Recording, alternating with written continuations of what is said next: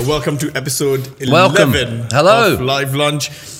The keen eye may have noticed we are at a different venue today. Yeah. We are not in our comfortable No. uh, studio at the Villas in Hove, but we are at Oasis in yes. Hangleton, We're still comfortable. which is amazing. And Mm-hmm. it's, it's very bright in here, and the chairs are comfortable. Yep. Uh, and we've got Joel Virgo with us, most importantly. And As long Philip. as two of uh, more of you are gathered, yeah. he is here, ready to discipline us. And lunch is here. Uh, Lunch is here. Lunch, yes, lunch. Mate, I've actually been really looking forward to introducing you to this type of food. This is from a place called Yefsis. Yefsis, Mm-hmm. which have just started a, a branch in Hove, but they have one on London Road in Brighton, uh, and they do amazing Greek food. Greek food. And I have on Come good on. authority that this Greek food Oh wow. is Yeah. Very, very special. Mhm. Oh, I've been eating some. It's nice. Very and nice. the food was ordered for half twelve. The coffee was ordered for half twelve, so it's a little bit cold. if, if it is a little bit cold, yep. you only have yourself to blame. Yeah, I only have myself to blame. Yeah. That's fine. Good. Welcome. Good to see you. I was. I was. I've been away. I, was, I missed last week, and we had Yes, Dr. Jones. yes. Welcome back. We missed you. Hmm. But Dr. Jones was a fantastic substitute. We call him Dr. Jones. He's not actually a PhD yet, Yeah. but he is. He's, mentioned that. But he does remind us very much of Indiana Jones. Yeah. Um, so we call him that because he, he is in so many ways Mm-hmm. just like Indiana Jones. He, you know, he's, he, he kind of digs things up from the past and, and investigates them. And then he has snakes chasing him. He has a whip in his He has a whip. Yeah, he he, um, he beats up Nazis. He does. Yeah, he does. He does. Kills people. It's just cruelly, harshly kills them. But them. where were you last Tuesday? Why Hmm. weren't you at live lunch? All ten of your audience are were despairing. Um, I I was. Uh, um, I don't even remember where I was. Where was I? Good grief. Were you on holiday? No, um, I was not on holiday. It was uh, Tuesday of last week. I was away with the core team. Yeah, so we had a, a team meeting which took the whole day. Mm. hmm So it's just boring work stuff, but it was it wasn't boring. It was good, but it was um, yeah, it wasn't as exotic as a holiday. I'm afraid. Are you sure? I, Mm-hmm. I feel like you were away somewhere. No, I remember. I was away, but I was away on a meeting. Okay. Yeah, we were we were in Shoreham. So there you go. Anyway, we're back now. I'm back now, and that's what matters. Here we are. Hi, everybody, and we're going to keep talking. So, Johan, tell me about your week. Mm. Oh, what have mate, you been this doing? food is amazing. We had a really big weekend. Huh? Um, Saturday was the Youth Culture Conference Yes, in the O2. at the O2 in Wow, that was London. a big deal. Mate, I just want to say you smashed it. Well, Uh, I really enjoyed your your talk on wisdom. good. Um, Thank you. Two amazing quotes. The first one was, um, oh, I've gone blank on it. It's memorable. I've written down, Memorable quote. I actually wrote it down. It says, "You don't just drift into wisdom; you got to pursue it. Mm. You don't just like amble along and, and get wise. No, you pursue it." And Yeah, that was brilliant. yeah. It was so good. So actively pursue wisdom. Yes. Um, and then another one was um, you you gain wisdom by submitting yourself to no sorry you gain freedom by submitting yourself to wisdom and discipline uh, and, and the the illustration of the the pianist a really good pianist is one who plays with such freedom because they've they've trained and they've been disciplined and they've put Yeah. in the effort and they've Yes. put in the hours Yeah. and they've worked really hard Yeah. uh, so fantastic No, good. um, do you have any highlights or any any any thoughts and comments from the youth culture conference It was great. It was it was a privilege doing um, the event in such a location. Um, using the O2 meant that we were we felt the sense of occasion, sen- sense of um, just the geography of it, being in- in the, the capital, being in a venue where uh, gives it gives it profile, helps people to feel that they're part of something that's aiming to have an impact on the nation, and that's very much our our vision to serve to serve the next generation well, to serve their leaders, to serve their pastors, parents, youth leaders effectively, so that we can um, mm, be a blessing. So I, I, I loved doing it there. The first time we used that location, and we got the, you know, we went for a big number, and we, we got a good number there. We got the number we wanted. So, We're doing it again next year at the O2 again. well, we haven't made any final plans, but that that's that would make sense. Well, they've they've released the date. Oh well, in terms of bookings, okay. Hmm. So it is happening. Okay, so so in that case, we have made final plans. Um, I, what I'm, I guess I'm thinking about the specifics in terms of how we do it, how long it is, and all that sort of stuff. Whether But yeah, you whether you'd be speaking and stuff like that. Oh, great. So there will be a link or youthculture.org yeah. uh, for booking information on 2020. Uh, and then Mm-hmm. you jet set off to somewhere else, off from London. We, um, I was in Holland. I went to Amsterdam for the to serve the church there. I was with Matt Simmons and the, the team there. It was fantastic. Loved being there. Um, I'd spoken the, the Sunday before in London for Emmanuel Church Greenwich about, um, and then their site in New Cross later in the day uh, on 1 Corinthians chapter 6 about sex. And Stu Gibbs, the pastor there, he, he insisted that the title of my sermon should be Sex God. So he put Sex God up on the wall behind me. And I think I said this last time, that, that was kind of a little surprising for me that that was the title. I think it had my name and then Sex God. And then Matt Simmons, who was in Amsterdam, who, he watched the message and he said, Yeah, you should preach that message here when you're in Holland this, this Sunday. And I'd like to have the same title for it. So I, I, I resisted him, but he still he, he counter resisted as the pastor. He pulled rank and said, "Okay, you're speaking on this. This is your title," and uh, and it just feels to me like I've kind of basically given birth to a tour. So the Sex God tour is, is kind of maybe coming to a town or city near you. That is amazing. Sex God. So it's got it's got the question mark at the end, which I think is a little bit underwhelming. It sort of it makes me feel a little bit like maybe some point is being made there with a question mark. But anyway, yeah. I just feel I'm, I'm just constraining every urge to say something um, on those lines Hmm. you can for the keep- sake keep- of. You keep constraining. Yeah, well done. Well constrained. I'll just be quiet Good man. um, Hmm. and not saying anything. Great. Sex God. Just in the show notes. What, what did you? What was what was the preach about? Uh, it was. It was. It's from one Corinthians twelve. It's from the part in New, Test, New Testament where Paul speaks about sexual immorality and tries to explain that the body is not um, irrelevant to who you are, and it's not like your body is not spiritual because it's it's very it's very spiritual. Like, yeah, it's a, it's a, it's very easy for us to fall into the trap of thinking that sex and sexuality and physical things are not really the spiritual side of life, mm. when actually the Bible would say otherwise. The Bible would say actually.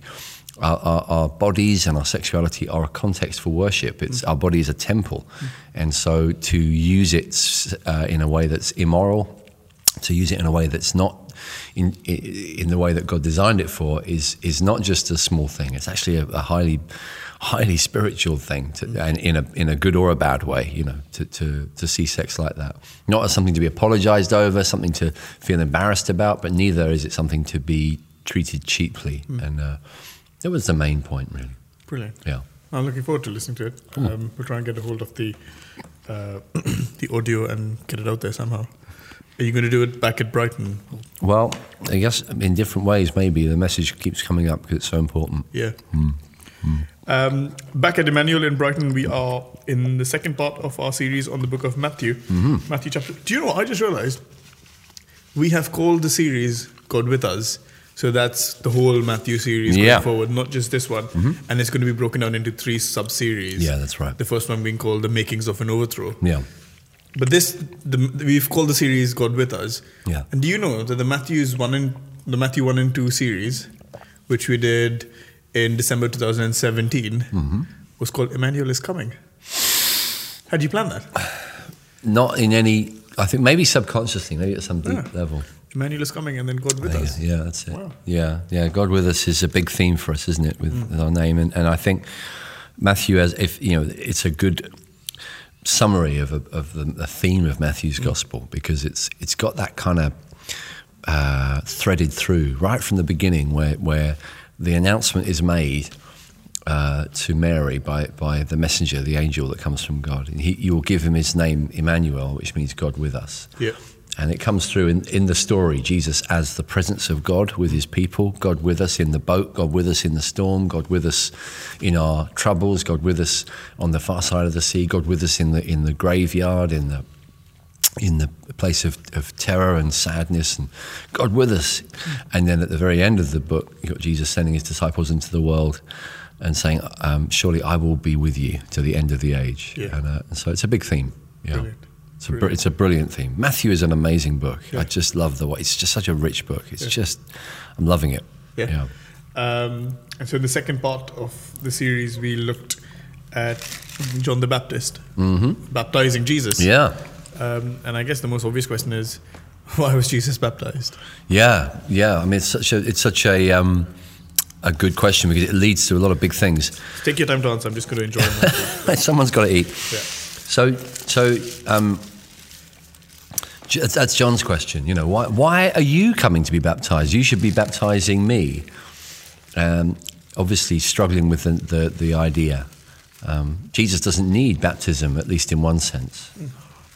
Surely he, he's the sinless one, and baptism is a baptism of cleansing. You know, it's why, why would why would this need to happen to Jesus? Why did Jesus get baptized? Is, it, is he saying, actually, actually, I am, I've been bad. You know, I, I, you think I'm a nice guy, but I'm actually a sinner. Is that what Jesus is saying? Uh, no, definitely not. In fact, he, he says that his baptism is necessary because of righteousness. He's saying it's because it's, this is a good thing, this is an important thing, this is to fulfill what God has planned all along.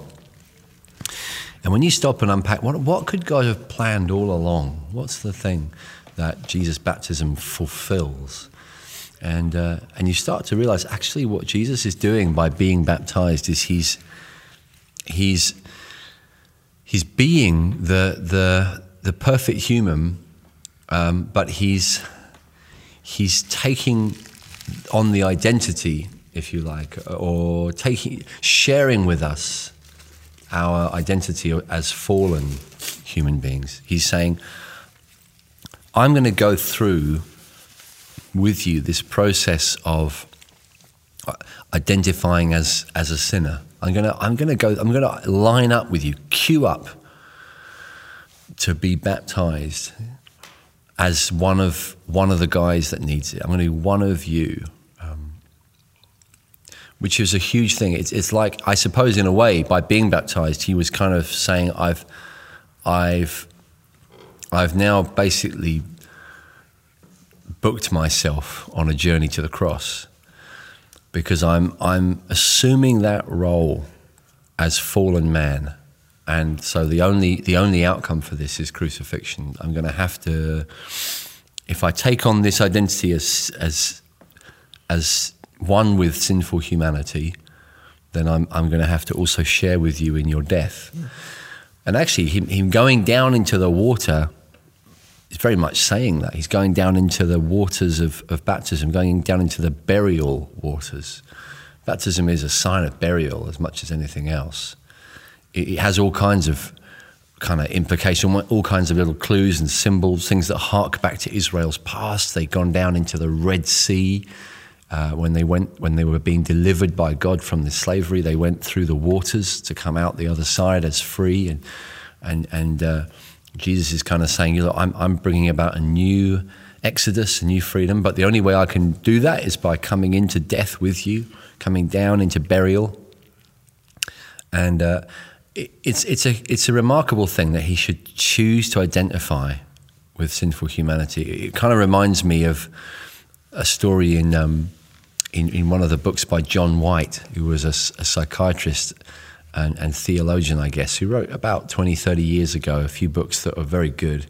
But he talked about how on one occasion when he was a medical student, he was sent to a clinic to get uh, some information for a lecture that he'd missed.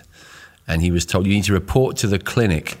The, the lecture was on venereal diseases, sexually transmitted diseases. And he he he was sent. He said, "Oh, I missed the lecture." Said, "Oh, you need to go down to the STD clinic to get the notes." And um, so he turns up at the STD clinic, and it's a medical medical uh, university, and there's loads of students, and loads of students are queuing up to get their their uh, jabs because they've they've contracted diseases uh, through through just sleeping around. And he's a, a nice Christian boy, you know. He's, he's he's not he's not like that. He's not immoral he thinks, you know, I, am not one of them. So he shows up to get the notes, and uh, he's told, you know, you need to wait in line if you want if you want to be served here. And he says, no, no, no, I've come to get the lecture notes. And he says, and the guy says, I don't care what you come to get, you you wait in line. So, so he's kind of no, no, you don't understand. I'm, I just mean I need. I'm just told to get some lecture notes, not to queue up for a vaccination or or, or a, some kind of uh, penicillin or whatever antibiotics against some VD thing. That that's not. I haven't got that. And uh, the guy said, I don't care. You just queue up. So he's sitting there in the queue, feeling humiliated, feeling like I, I, can't believe I'm being treated like one of these students that's got an STD. I'm not. I'm, I have not been doing what they've been doing. Yeah. And then he realizes he's he's this is exactly what it was like for Jesus, just waiting, just being one of us, just kind of being identified as a sinner, and actually going down into baptism. You think what what did the River Jordan represent at that point? You know, this is like the it's kind of the the cleansing of all of our sins, human sin, if you like. You know, if you, if you could imagine it as the all the dregs. You know, after some after you've washed a little kid in a, in a, in in the bath or in the sink, it's kind of you know the water's not very clean if it's you know, a baby getting his first bath, or you know an adult for that for that matter. It's like not not clean water. No one wants to use it after, particularly. Jesus goes down into the water that's been washing people's sins away, and. Um, I, I, just I love that. I find that staggering that Jesus follows us into the water. Yeah. It reminds me of that scene in the in the, the, end of the first Lord of the Rings film where Sam follows Frodo, and he, he says, "Wait for me," and he, he tries to get into the river uh, to get to the boat. He has to just sort of wade across the water, and he can't even swim.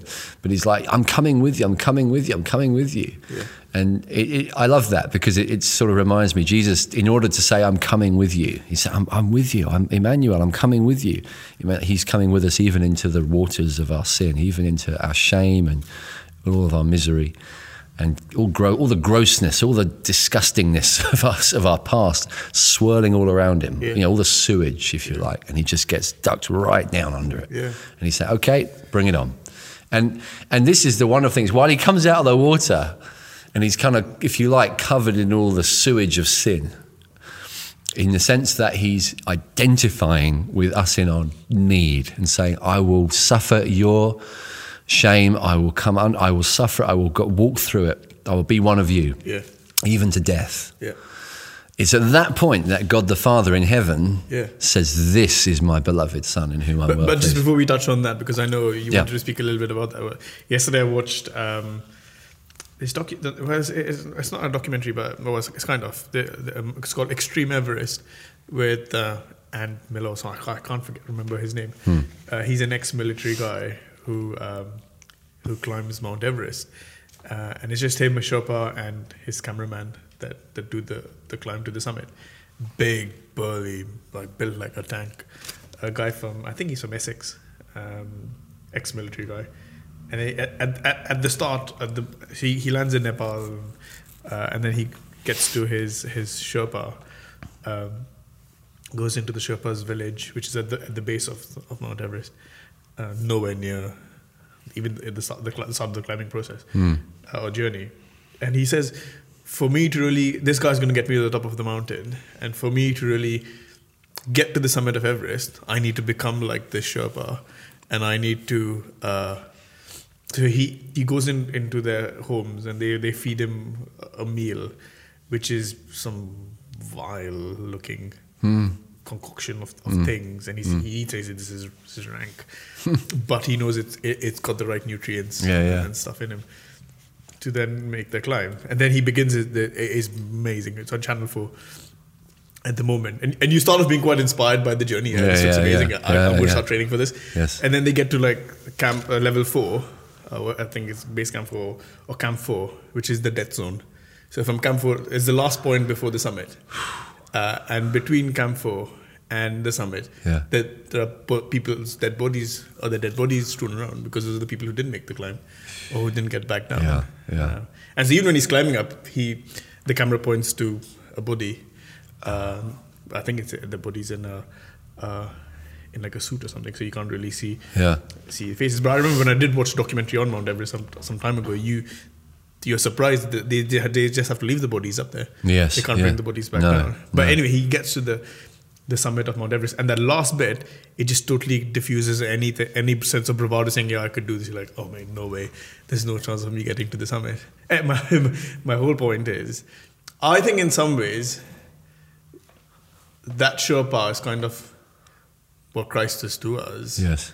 Where you know where you've seen Jesus being baptized and Hmm. and then saying, "I know the way up to the summit. I know the way up to the Father, and do this." And you got to, I guess, consume. Hmm. We don't read too much into the analogies, uh, but you, as big and as hench and as stacked and whatever your background might be, Hmm. you just got to become like this humble man who says, "This is how you get to the summit." Yes, yeah, yeah. and then Jesus demonstrating that uh, he identifies with us, but Hmm. now uh, on this side of, of the cross, we can look back Hmm. at what, what Jesus did and say, no, if Jesus showed me the way to do it, then I'm going to do it. Yes, yeah, yeah, So- yeah, yeah. Yeah, anyway, watch the documentary. He, sure, Uh, yeah, Climbing Mount Everest. yeah, yeah. But yeah, going back to uh, what you ended with, where you said that moment when when Jesus went down and came back out, and then his voice thundered from heaven saying, "This is my son." Uh, what did it sound like? Can you imagine?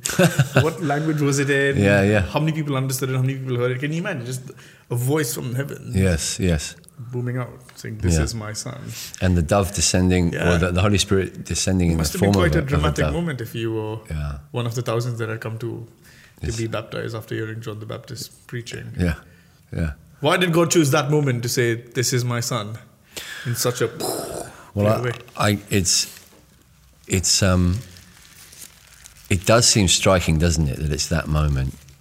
I think it's the beginning of his public ministry. He's being identified publicly, and so God the Father is saying, "This is my son. This is who he is. I want you to identify him. I want you to understand him." Um, on a spiritual level, not everybody could or, or would understand him that way, but but nevertheless, God the Father is speaking. I think what I think is so moving and striking is it does give us a, a, a notion of the heart of God. Jesus is, is at the point where he's identifying with, with, with sinners, he's showing an interest and a desire to serve and save and seek the lost. And it's at that point that God the Father says, I'm so pleased with him. I identify with him. He's my, my boy. That look at him. He's mine. It's not like God the Father is is is embarrassed. Or God the Father is like, you know, let's let's do this whole redeeming sinners thing through a backdoor route. You know, sometimes people will have to do that in companies or you know, in situations where it's like to sort of come to someone's rescue is beneath the dignity of the firm or the royal family uh, or whatever. You know, it's like we, we let's let's keep this person's shame covered, uh, but let's do it in a in, you know let's not let's not let's pretend it never happened. Basically, let's pretend it never happened because we don't want to shame the the leader or the organization. Let's keep it quiet. Keep it very quiet. Churches even do that, I guess, in different ways. You know, kind of let's just keep this quiet. And it's curious that well, it's, it's striking that that God the Father is not the one who says, Jesus, just go quietly and save the world from their sin. Let's pretend it never happened. But it, it's kind of He's pleased to own it publicly. So I'm I'm involved in this. I love this. I'm so delighted in my son at this point. And I, I think that says a lot about the nature of God, that the Father, the Son, and the Spirit are all involved at this great statement of intent, this great statement of identifying with, with fallen Adam. Yeah. God, God, the Trinity, Yeah. steps in. Um, and I guess that helps it, perhaps some people who might think, well, I, I can see Jesus as a kind Savior who comes to my rescue, but is that really what God is like? Is that really the, is that the heart of God? or is he just kind of half and half, half God and half not? You know, but but no, God is God the Father is saying that I'm I'm entirely with Him in this. This is my heart. What you love about Jesus, you, you, that's in me as well. Yeah. Um, and I, I think it's a it's a it's a showing something of the beauty of God there. And I, it's it's it's so many other things about the story. The way the Spirit descends on him, and and speaks words of affirmation and love long before, well, before Jesus has done his ministry, before Jesus has, has proved himself in that sense, he's being affirmed. And so the Christian can know if I'm in Christ, he, if he's been baptized with me, which he has, if he's gone down into my waters of sin, I'm raised up with him. I'm raised up to righteousness with him, to ruling, to dignity and honor, to purity and innocence to the Father's pleasure. So what the Father says over the Son, He says over me. And Jesus prays for that in John 17. You know, let them have the glory that I've had with you. And the, he, he's, he wants us to know he's, we're loved with the same love. So when you read the Father saying, This is my beloved in whom I'm well pleased, Yeah. it's honestly true that the Christian can say, That's, that's how God speaks over me. And the Spirit descends to make this real in us. So, so every Christian should be saying always, Holy Spirit, fill me, help me to feel the affirmation of the Father, Yeah. um, which is what, you know, there's lots in Scripture, lots of very good parts of the Bible to kind of push this home. Um, Galatians 4, Romans chapter 8, Ephesians chapter 1, those would be places to start. It is amazing that God relates to us as children, Hmm. His children, not just as His servants or, Hmm. or His followers, but His sons and daughters. Hmm. And there is that real sense of affection that that God has for us. Yes. And I think it's primarily because we are rooted in Christ, where Yeah. we clothe ourselves in in Christ. Yes. Um, like Jacob clothed himself like Esau Yes. to get the father's blessing. And Obviously, there's no deception Yeah. before before God. But Yeah. That's a helpful picture, isn't it? yeah. Yeah. And so when so when we we come to the Father through Jesus, it means that we're clothed in Jesus. Hmm. We're, clothed in Him. And so when you see this dramatic expression of God's love for Yeah. His Son, Yeah.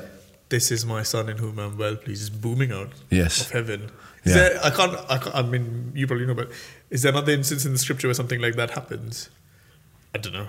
Is there another? another instance in Scripture when Well, there's the, there's a couple of places where the Father's voice is heard Yeah. Eh, during Jesus' ministry publicly, and one of them is at the Transfiguration, where it's "This is my Son, listen to him." yeah, Um, and and it, that's a whole different, you know, Yeah, that's a whole different podcast because Yeah. it's such a powerful story. You know, you've got Moses there and Elijah there, and God the Father says, "Listen to him." Yeah. uh, listen to Jesus. Um, and then and then there's the time when when Jesus speaks of God glorifying His name and and uh, through Him, and, and the Father's voice is heard saying, Yeah. "I have glorified it, and I will glorify." And it's it's uh, and and it's interesting because the, the crowd hears the voice, Yeah. but people say, "Oh, it's just it's a storm, it's a th- it's thunder. We don't know what it is," which is interesting. You think, I wonder how often that's the story with us that God is speaking all the time. yeah, Um, the Bible says the heavens declare the glory of the Lord. Yeah. Literally, that's what's happening. Every morning we wake up in, in, in the morning, see the, see the sky, God is speaking. Yeah. God is speaking. Um, the question is whether we hear it. And I think that's true for us as Christians. If it's true that God is saying, This is my beloved in whom I'm well pleased, if He's saying that over you, the, the real possibility is that we can just be a bit deaf and we can, or for whatever reason, we can be resisting it saying, yeah, I don't really think that's God saying that. That's just the thunder. That's just a, that's just noise. And we, I think, need to be careful. think, no, no, wait a minute. If God is, we have no right to argue with Him. If I think, well, God, he, I know He loves my my friend or my my my my family member, or He loves you because you're a pastor, or, but if no, if you're in Christ, then you need to stop arguing. You Yeah. need to say, okay, I believe this statement that you, that your love is for me. and uh, that, there's a there's a bit of a changing of mind that sometimes has to happen to help us to start to receive the words of affirmation. and we do that in Jesus. We don't do that in our own Exactly. our own rights or our Yeah. own wrongs, or saying Exactly. today I've earned God's affection, I've earned God's Yeah. love. But Or, saying, no, or I, Jesus I'm, loved because I'm such a cute, cute guy. Really, you know. That- of course, God loves me. I'm lovely. No, no, no. That's not the point. You've, that's that's a dangerous place to stand. No, in Christ, Yeah. in Christ alone, uh, and then just just receive the affirmation that God gives through Him. Brilliant. Um, we've come to the end of our time together. Do you have any resources that you want to recommend to help people really understand what does their union in Christ look like? Yeah, I what mean, does it look like to be in Christ? This is a this is all to do with union with Christ. In fact, these chapters, even this coming Sunday, we're looking together at Emmanuel at Jesus being tempted in the wilderness, and there's a lot there about our union with Christ and what it means that He faced temptation for us and on our behalf, and how that helps us when we're tempted. I think the theme of union with Christ is one of the most unappreciated in the Bible and one of the most important Definitely. for the Christian. And so anything that helps you understand it is valuable. I think there are a few few books straight away I'd mention. One of them is a really good, simple uh, uh, book that I'm actually I've just been recently reading called Union with Christ by uh, I think his name is Rankin Wilbourne, which is a, a little unusual. Uh, Rankin R A N K I N Wilbourne W I L B O U R N E. So that's a that's a one of the best intros to this subject you could come across. So practical, so helpful, so biblical. I really recommend it. One of my favourite books on there is actually Michael Reeves's book. Yeah. and I I think that's just one of the, the most fun and helpful books. I like Michael Reeves so much. Yeah. He's such a blessing. I love everything he writes, but this particularly, it's it's just called Life Life in Christ. Is it? Yeah. Life in Christ. It's a short book. It won't take long to read, but it, it's got pictures in it. I mean, yeah, you go. You, you can, me and you can read it. Uh, but Reeves is, is is superb on this. Just helps your mind to think and helps your heart to to rejoice in this stuff. Brilliant. Thanks so much, mate. Um, welcome to Oasis again. Thank you, Oasis, for having us. Thank you, Oasis. There's nobody around, but we're just thanking Oasis generally. Uh, see you next week. We will be. Oh, you might not be around next week, right? You might be away. Yeah, but, But we'll, that shouldn't we'll stop you from tuning in Should not. to live lunch. And if I'm not here, it's more likely to be on time as well. Guest, and it will be on time. See you later. Cheers, guys.